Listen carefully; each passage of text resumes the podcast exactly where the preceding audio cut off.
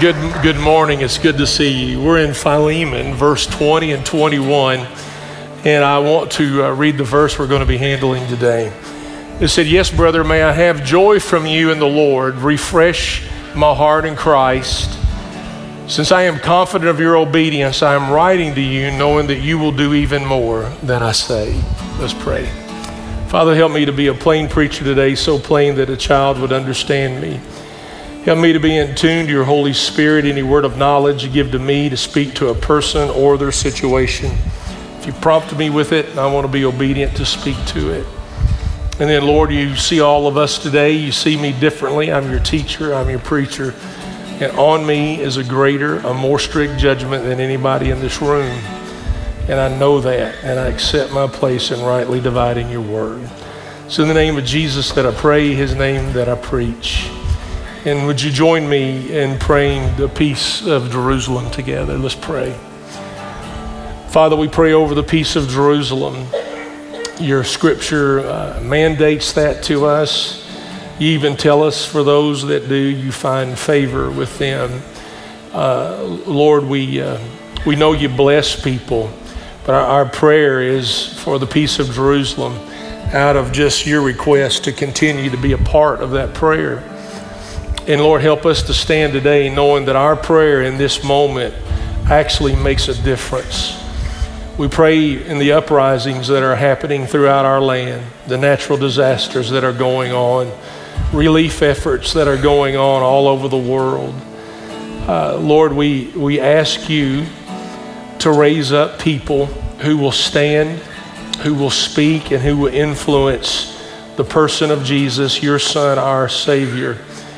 Help us to recognize today that you not only sent him, Lord, to, uh, you not only sent him, your son, our Lord, to die on the cross and to be raised from the dead, uh, but Lord, you, in the words of Isaiah, when they, he saw him, he described him as the Prince of Peace. And then you ask us to be peacemakers wherever we are. And for those of us who do that, you call us the sons and the daughters of you. And I pray peace. It's in the name of Jesus that I pray, his name that I preach. Amen. Be seated. It's good to see you guys. Uh, if you're new to our church or you haven't been here for a while, I. Uh, I'd always like to catch people up so that you'll know where we are. We're in the book of Philemon. It's just a few verses long. Uh, I, I want to, can I let you into a preacher's world just a little bit? Uh, and I try to be transparent anyway. Uh, but uh, I, uh, I help teach a group of guys, and uh, some of them are in this service. And Matt, I'm Matt. I'm going to throw Matt under the bus back there as well. But there's about five guys, and uh, they, uh, when I say the word Philemon, they say that they say to themselves, mignon. Okay? And it, uh, I know, I'm just letting you in in the life of a preacher, all right? So you just need to know that every time that I say Philemon up here, in the back of my mind, I'm going mignon. And I, I have to process that, and you not even know that I'm processing that. Because they said, We just want you to know, preacher, we thought about shouting it out a couple times, and I'm like, Don't. Uh, which I just told you all, don't. Uh, but anyway, that happens. They've been teasing me all through the book of these verses of Philemon. So just know when I say it a lot today, I'm going mignon, okay, in the back of my mind. So thanks, guys. I appreciate that so much. Paul is writing a letter to Philemon, uh, and he's writing a letter to him uh, and he's writing about Onesimus, who is a slave to Philemon. Philemon lives in one area, Paul is in house arrest in Rome. Actually, Philemon is in the area where Paul wrote the letter, the book of Colossians to the church of Colossae. So he's in one place. Paul's in house arrest in Rome. You remember we said if you can't shut him up, shut him out. Uh, what's he in jail for? He's in jail for the gospel. Uh, how will that put you in jail? Well, when you're in Rome and you preach that your king has got greater authority than their emperor, that'll put you in jail. That'll get you in jail quickly. Uh, and he's under house arrest there. Onesimus is running away as a slave, and he runs and he finds Paul. We don't know how that happened, but it did. And he finds Paul. Paul ministers to him under house arrest, and Onesimus surrenders to Christ. Uh, he wants to keep Onesimus to work with him, but he knows it's better to send him back to Philemon. Philemon and Paul are good friends, co laborers. A lot of support. Philemon has a lot of support to Paul's ministry, praying for him, co laboring, dear friend, probably helped finance some of his ministry. So they got that relationship going on. So Paul is writing Philemon to accept Onesimus back not as a slave anymore, but as a brother in Christ. Do the kingdom thing. And I left you last Sunday with Paul telling Philemon, if he owes you anything, meaning Onesimus, I will pay for it. Uh, even a promissory note in this letter, I, Paul, write and I will pay the bill, whatever it is. And I want you to remember the confidence that Paul has and the faith that he has. He's under house arrest, he's not making a living, but yet I'm, I'm, I'm willing to take on what Onesimus owes you and pay that, for, pay that to you uh, so you'll receive him back as a brother. Uh, so he, he wrote, I want to pay for his wrongdoing.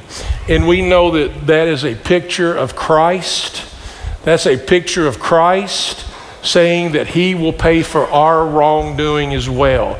And even today in communion, during the invitation, we're going to be remembering how Christ gave his body and God and how Christ shed his blood uh, so that we could be free, forgiven, and free. So we, we begin in verse 20 today. Paul says, Yes, brother, may I have joy from you in the Lord, refresh my heart in Christ. Uh, he calls him brother. It's another reminder. You got to know that Paul is still working Philemon. Is he still pulling his heartstrings? Yes, he is. But he's doing it for a kingdom sake. He's doing it uh, for a kingdom response. He's wanting Christ to guard, to, to guide Philemon's heart. So he calls him brother, just a reminder. And he says, May I have joy from you. This is a nice way of saying, I need you to do me a favor. Uh, our, our relationship, I've been tugging at your heartstrings in a kingdom way all during this letter. I need something in return from you. I, I need you to do this favor. And notice this favor is in the Lord. You, you have to ask, is this reasonable? It is reasonable. It is reasonable for us as brothers and sisters in Christ to expect something from each other in the Lord. Uh, expectation is going to be a key word today in the sermon. We have to ask ourselves what is expected of us uh, in the Lord? What does this expectation look like? And we're going to be dealing with that. But this expectation is a kingdom response, not a worldly response or a response in the flesh, uh, which both of those can be selfish responses. It is a, it is a kingdom response. Uh, Paul knows that the way Philemon responds, that the church is going to see it, the church at Colossae, that Philemon is a member of. And not only that, people in the area are going to see it too. I'll, leave names out of this. Uh, got a call as a pastor. Uh, I'll not even mention the cities, but they're close by. And uh, they said, uh, one of the people from uh, the city government called me and they go, Does so and so go to your church? And I was like, Yes. And they said, Well, they're at a city council meeting and they're acting like a madman. And I'm like, okay, uh, you know, uh, what can I do about it except address it, which I did privately. But it, eh, I, I'm like, don't go out acting like mad people. Okay? Don't. It, it, should there be an expectation of that? I think I'm nodding my head. Which way am I nodding? Yeah. Uh, on a lighter note, I'm going to Russell Springs tonight to preach at the church I pastored there for a number of years before we came here. And it's going to be good to go back. A lot of the men leading now were just teenagers when I was there. So it's, it's going to be good to go back. While I was there, I got a call from uh, elementary school principal. His name is Wilbur Barnes. And he called me and he goes, uh, Jeff, I want to ask you something. Okay.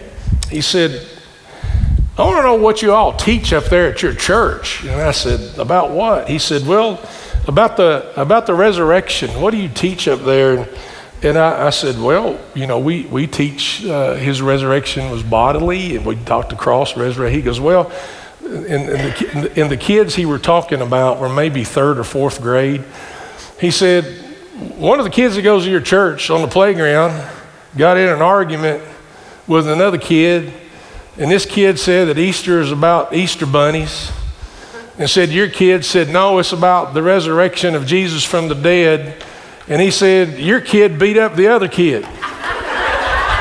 you know, Denny, please don't clap at that. will you, will you not? I love you deeply, Denny, but don't clap at don't don't clap at that, okay? Uh, Denny's just over here going, yeah, man, that's our church right there, right? Oh my, I still have work to do, don't I? Um, and uh, so he said, and, and, and we knew actually the boy that beat the other one up is like a son to us. He's been to this church several times. In fact, I'll probably see him tonight when I get there. I said, Well, we don't advocate that, you know. Uh, are, are there expectations? The, the word expectation is big today. And it comes out of these verses that I'm giving you that Paul is writing to Philemon. And it, it, it, should there be expectations of us? Yes, rightfully so. You know why? Because we're kingdom people and we have a king. And his name is Jesus. And we should live kingdom lives with kingdom responses. Not only am I going to say the word expectation a lot today, I'm going to say the word kingdom a lot today. And he, he says to Philemon, I, I need you to do me a favor. And this favor is in the Lord, and that's reasonable. There's nothing unreasonable about that. Refresh my heart in Christ. Uh, let, let me know that you're thinking about doing the kingdom thing here. Let me know that. Uh, here, here lately, it's, it's been, I've, I've been dealing with a lot of people that are looking at marriage in the future in uh, booking marriages with me, weddings with me. And uh, I, I've, I've, I don't know that I've been more excited about it because people can choose alternative lifestyles and people can choose not to marry at all. And I'm, I'm really excited about the fact that I'm, I'm seeing excitement in these couples because I, I want to acknowledge them choosing uh, a marriage that is, that is a biblical covenant marriage. And I want to celebrate that with them instead of just some little pastor duty, you know. I, I want to celebrate that they chose marriage and they chose covenant marriage. I just think that's huge anymore. And my, my point is, there is a kingdom response. And I'm seeing them choose kingdom responses in their marriage, and it refreshes my heart in Christ. It, it is important to see that when we respond with a kingdom response, it, it is a bit of refreshment today. Look, uh, Paul has already used this on Philemon. Look at verse 7. These are verses earlier. For I have great joy and encouragement from your love, because the hearts of the saints have been refreshed through you, brother. That he, that Philemon is a refreshment. He is a blessing. And Paul is saying, I need that refreshment again. I know you can choose Onesimus back as a slave and you can punish him under law. And we don't want to advocate that Christianity and slavery go together. But Roman law did at that day. And he could bring back Onesimus, make him pay his due, and more. Uh, and Paul is saying, don't bring him back that way. Let's bring him back as a brother in Christ, not as somebody that you own. And he's going, refresh my heart that you're going to do the kingdom thing in this. I remember a sermon from a long time ago that I've preached to you, and it was it was based on all I want to be is a blessing. I want to be a refreshment in the kingdom of God. It can be tough to make that decision, but it is a refreshment to the world when you and I do that. Look at verse 11. Paul already is talking about Onesimus the slave here, even though he doesn't use his word. You know, Onesimus' name means useful. And so Paul is using a play on words. Remember when we had that sermon a little bit ago? Once he was useless to you, but now he is useful both to you and to me. And he's bringing it back up again in verse 20 uh, I, I, I, need you now, Philemon. I need you to be useful. I'm useful. Onesimus is now saved and he's useful more than he ever has been. And now we need you to be useful. When the kingdom of God is practiced, remember I said practiced, not thought about, practiced. It is a blessing, it's a refreshment it is encouragement, and there's encouragement for more. So, should we expect to follow the Lord and be useful? The answer is yes. How many times does Scripture say that we are co laborers, which has the picture of work? And I don't mean just your work, I don't mean your living, it's just working in the kingdom. How many times does Scripture say that be a workman? You know, you are to be a workman, or you are God's workmanship uh, and how he shows what he does. Uh, Jesus even tells stories. Once you've put your hand to the plow, and if you've ever had your hand to the plow, you know it's work. So, should there be expectations for us? Yes. Yes, there should be expectations for us in the Lord. In fact, I didn't say this in the first service. I'm convinced those are moves of discipleship for you. Here's what I found out in getting people active and doing things, uh, even though they may be on milk and not meat. Uh, Jesus sent his disciples out when they were not ready. Please understand that. Do you understand that? But they came back going, man, look what we discovered. Here's what I see. Usually, what happens is no matter if a person is immature in Christ or mature in Christ, you've got certain plans to do when you go on mission for Him. And what usually happens? Those plans usually fail. And you have to depend on the Lord to have it put together. And you come back with all kinds of stories of, hey man, you'll never believe how the Lord put that together. And I'm going, I'm a preacher, you know. That's what I do is believe, right? That he puts it together. So should should we expect should we have expectation that those of us who follow the Lord are meant to be useful? Absolutely. Look at verse 21. Paul gets even a little more detailed. The expectations of kingdom life as the picture of obedience and the obedience is the result of walking with Christ. Once you see Christ do things, you, you step into small steps of obedience, it just encourages you to take more steps of obedience. He said, uh, he, I am confident to say this that uh, obedience is what we do. Uh, it's, uh, notice I said do. Don't just be hearers of the word but be doers. Last Sunday, told the story of the Good Samaritan, the man who was on the side of the road going from Jerusalem to Jericho. And uh, the, the lawyer said to Jesus, uh, What must I do to inherit eternal life? And um, he said, uh, you, uh, what, do you, what do you think the law says? And he, he, he spoke the Shema, which is love the Lord your God with all of your heart, soul, and strength. And Jesus said, Do this, uh, and you will live. He said, Do it. Don't just think about it. Do it, and you will live. Uh, it is, it, it is it's important to know that there's kingdom obedience and we get confident in it. There's the word confident. The more obedience we do and we see God work, the more confident that we are in doing other things. And, and so, what does that look like? It, it looks like the very part of that verse. It said, I am confident of your obedience, that you're going to refresh my heart. You're going to do the kingdom thing. Uh, but I'm writing to you knowing that you will do, and you see those two words, even more, in your mind, put quotation marks around them, even more.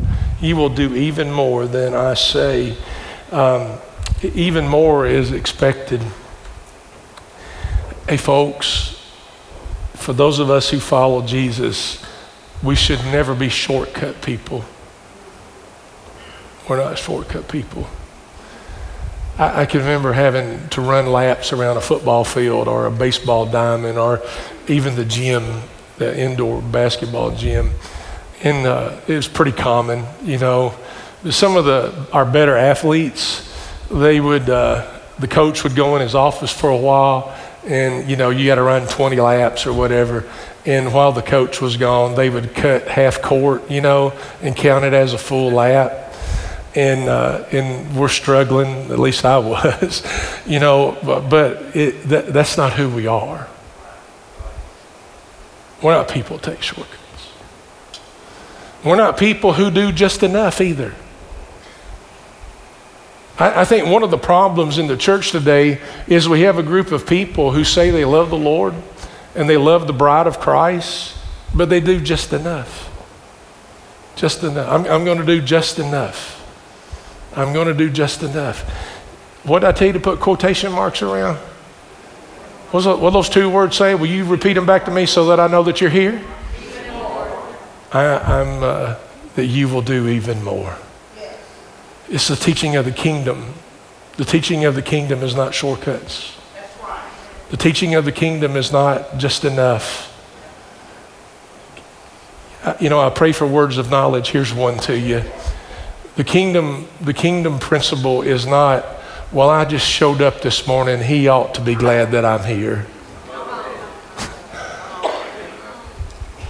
he just, he ought to be glad I'm on his team. It's not, it's even more than is expected. Let me give you a teaching from Jesus in the Gospels. It's Matthew 5 41. Jesus is in a series of teaching things that actually have legal realms. We're not going to get into all of them, but we'll get into this one. And uh, he's teaching here if anyone forces you to go one mile, go with him two. The Romans had a law that their people in government could ask you to do something, and you had to do it. It came from the Persians, and the Persians did it, and it was a way of government. Uh, and uh, it, it did, they didn't have freedoms. Uh, they had some, but they didn't have that. And so uh, a government official or somebody working, even in the army, whatever, could come in and re- ask you to do something, and you had to do it. And so the Romans took it from the Persians as the way to govern people and uh, to even hold them accountable and then make them useful. So, uh, so the Romans took it from the Persians and they adapted it around, but government authority could require or force you to serve them at any moment.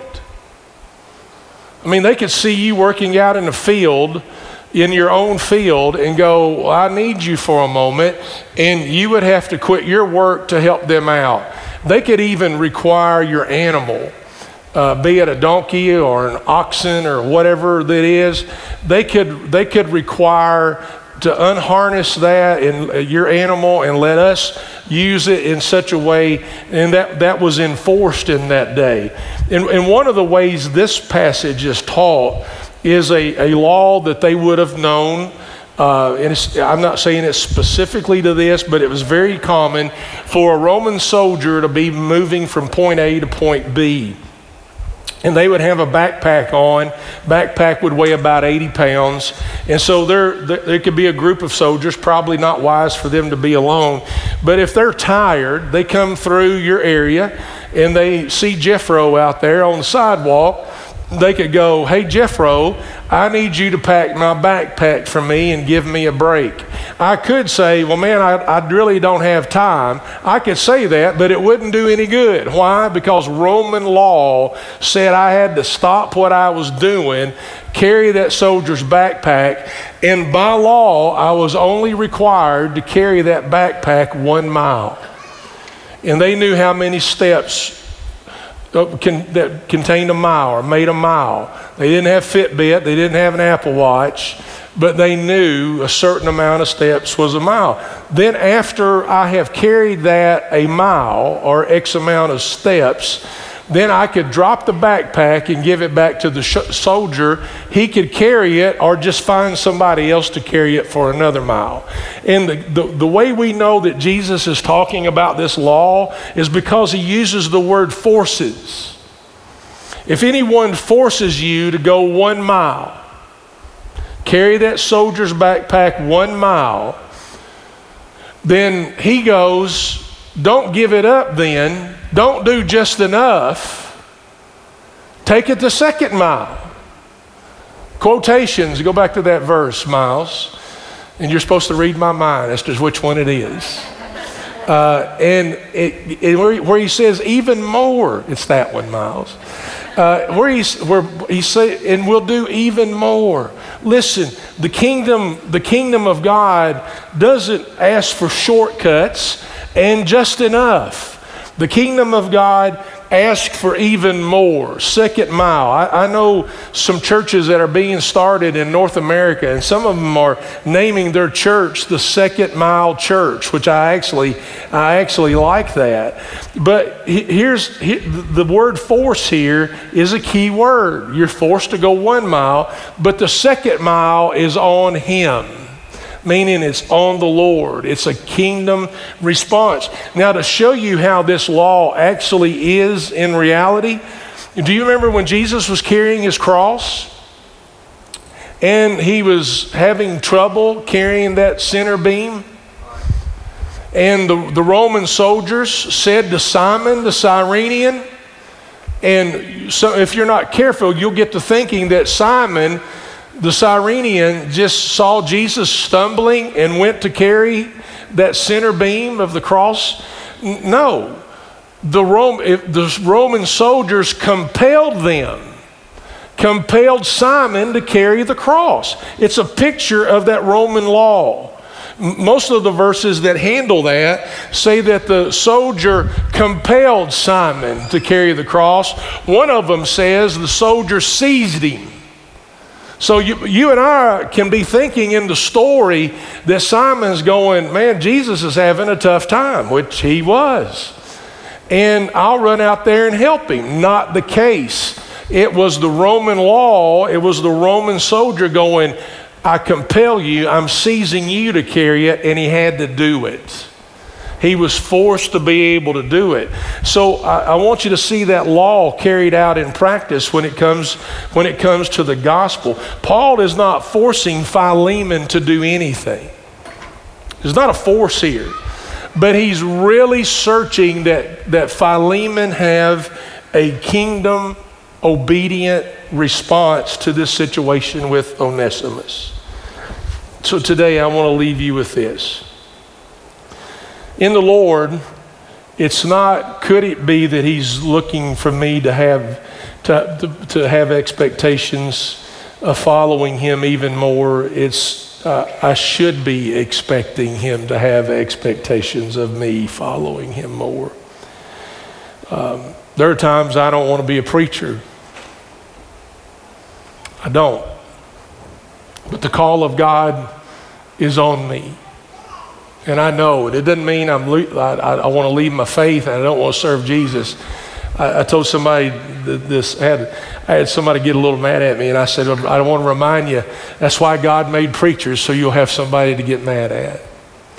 You know when I know you most get mad at me? It's when I tell you the truth. I did that with my pastor. The more he told me the truth, and it was Dr. Jones, by the way. The more Dr. Jones told me the truth, I just did not like him. You know, and God, I know, I know, but you know what? Faith comes by hearing, hearing from the Word of God. How are they going to hear if they don't have a, you finish it, if they don't have a preacher? And I know God's called me to this, but it's not always a hip, hip, hooray. And the point of it is, I don't want to pull shortcuts. I don't want to do just enough to make you happy. I myself have to do even more. As a pastor, this is the mile that you go, but he asks us to go the extra mile. And I just want you to know when I see the, the Holy Spirit wake you up, and when I see uh, revival fire within you, and I just want you to know it refreshes my heart. Absolutely refreshes my heart. But in the Lord, there should be expectations of doing even more. These expectations are kingdom responses, not the way the world does it or the flesh does it, but the way the Lord would have you do it. The world's going to come after you. We're going to go through suffering. Don't go, oh man, I hope we don't have to go through suffering. We're going to go through suffering. He said we would. Paul even said, Lord, I want to know you, the power of your resurrection. Do y'all know enough to finish that verse? And the fellowship of your suffering. So if you're looking for a life that doesn't have suffering in it, you're not going to find it with the Lord. But I want to tell you, during those times of suffering, He walks closer to you. He's a personal escort. Do you know? But it, it, is, it is expectations. No matter, the world's not fair. The world doesn't pick the right people. Uh, the world will step on you to get an advancement in something else. You, you'll come to me and you'll go, Man, preacher, the world is not fair. And I'm going, I should have taught you that a whole lot earlier. Don't ever think it's fair. It's not fair. But he never said it would be. But he said, I will lead you through. We even sang that today, that he will lead us through. Kingdom reactions, remember, are a blessing. There's dark areas that you go into. You may even live in them, but you're light to that darkness. There's blessing there. We, are called to be salt. And sometimes you think, well, salt, man, hurts the wound. Salt brings flavor. Salt brings flavor to this world, it's refreshment. So just know that kingdom reactions are blessings, and expectations are even more let us be people who go a second mile. And let us be confident in our obedience that God is going to use it. You may, I said something to a lady this week. I said, These are steps of obedience. I said, I called her my name and I said, Do you realize these steps of obedience will affect the entire world? She said, Thanks for that. But it's a, it's a reminder when God moves you, it's for something bigger than what you can see. And you go on in it anyway. So I want to remind you of this. I want to remind you, Lord, even more. Not shortcuts, not just enough, but Lord, even more. It's the words of Isaiah at the end of his time in the throne room. Lord, here am I man, send me. And I promise you, he's going to take care of you in that. I just challenge you in your obedience. And speaking of obedience, it's a great segue into communion during our invitation. Our whole invitation is going to be communion for you. If you're here and you're a believer, you follow the Lord in baptism, we practice open communion. You're invited to the table. But I want to remind you this this, this is not my table, this is His table you come. The bread, it represents the body of Christ that is given to us. And today we remember the gift of Jesus, his body given to us. Took all the punishment for us. We remember the drink that represents his blood. Without shed blood, there'd be no forgiveness of sin, there'd be no freedom in Christ. And, and we have the freedom when the world tells me to doubt, I have the freedom to believe. When it tells me to worry, I have the freedom to have faith that God is going to work it out. I just have the freedoms that I have in Him. And there had to be a penalty for our wrongdoing. Remember, I told you last Sunday, Paul, he, uh, he said, I'll pay for all of Onesimus's wrongdoing. And it's, it's really the picture of Christ. He has paid for all of our wrongdoing. And he, His grace is upon us, His mercy is upon us. And may we remember Him today, His body given and his blood shed. Uh, look at 1 Corinthians chapter 11 verse 26. For as often as you eat this bread and drink the cup, you proclaim the Lord's death until he comes. I want to tell you that when you do communion today, you're, uh, you're saying he's Lord of your life without saying a word. We're remembering that he's Lord of our life. And two, when we take the cup and the drink, the drink and the bread today together, we, we are looking to his return. It says, until he comes. Even with, even with this, we are looking for his return, the return of Jesus. We are looking for it. And so when you do this today, you're saying he's Lord of your life without saying a word, but you're also saying until you return. I, nobody believes in the return of Christ more than I do. But I want to tell you some things about the return of Christ for just a moment. Uh, I, want to I want to help you with this. Be ready. To, uh, to Hezekiah in the Old Testament in his sickness, the Lord said, Get your house in order. Make, make sure your house is in order. Be alert and be ready. I told you a few sermons ago with uh, the situation with uh, Israel and Hamas. And it, it, might think you about eternity. I'll take that. But you should have been thinking about eternity before Israel and Hamas. That's what kingdom people do. We think about, we think about uh, what the Lord has in store for us in the heavenlies. We think about our citizenship being in heaven.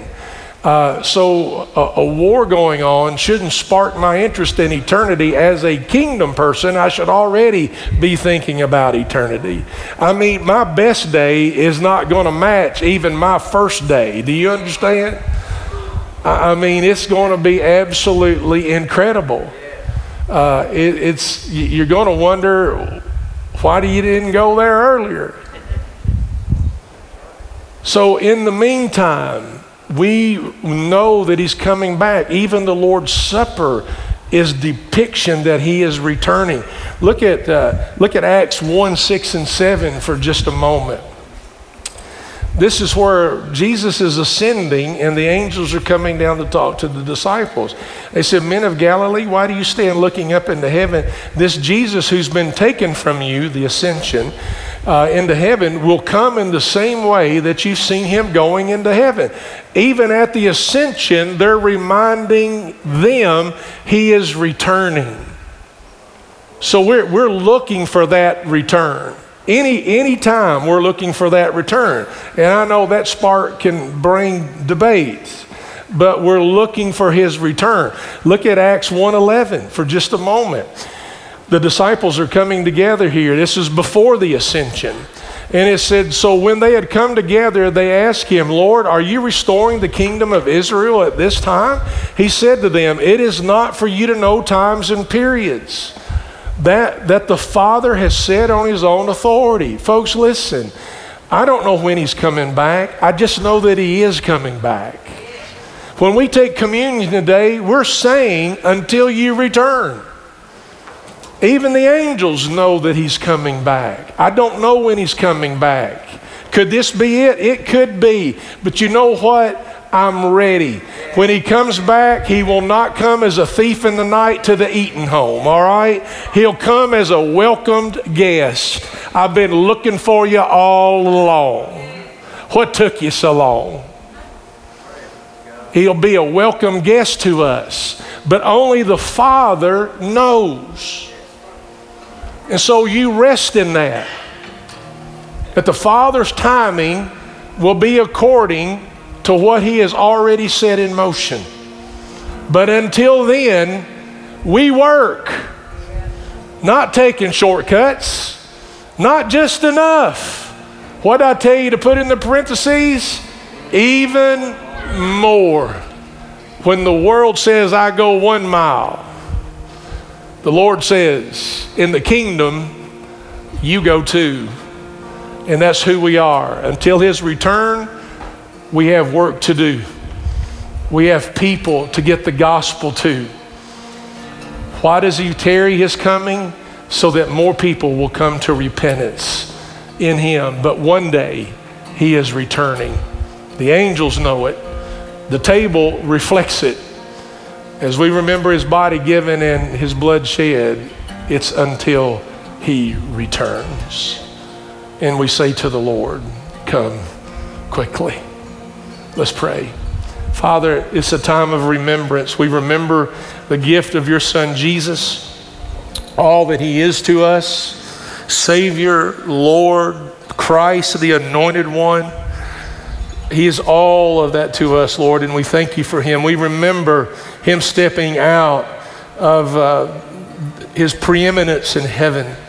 We, he stepped out of there to come and to live among us and to also pay the penalty for us. He paid for our wrongdoing. And we remember him today, Lord, and we say thank you. It's in the name of Jesus that I pray and that we pray together. Amen. Church, let's stand if you will. Take your time. You can take communion back to your seat and take it. You can take it here on the altar, whatever you need to do. But the invitation is this the Spirit and the bride, they say, Come.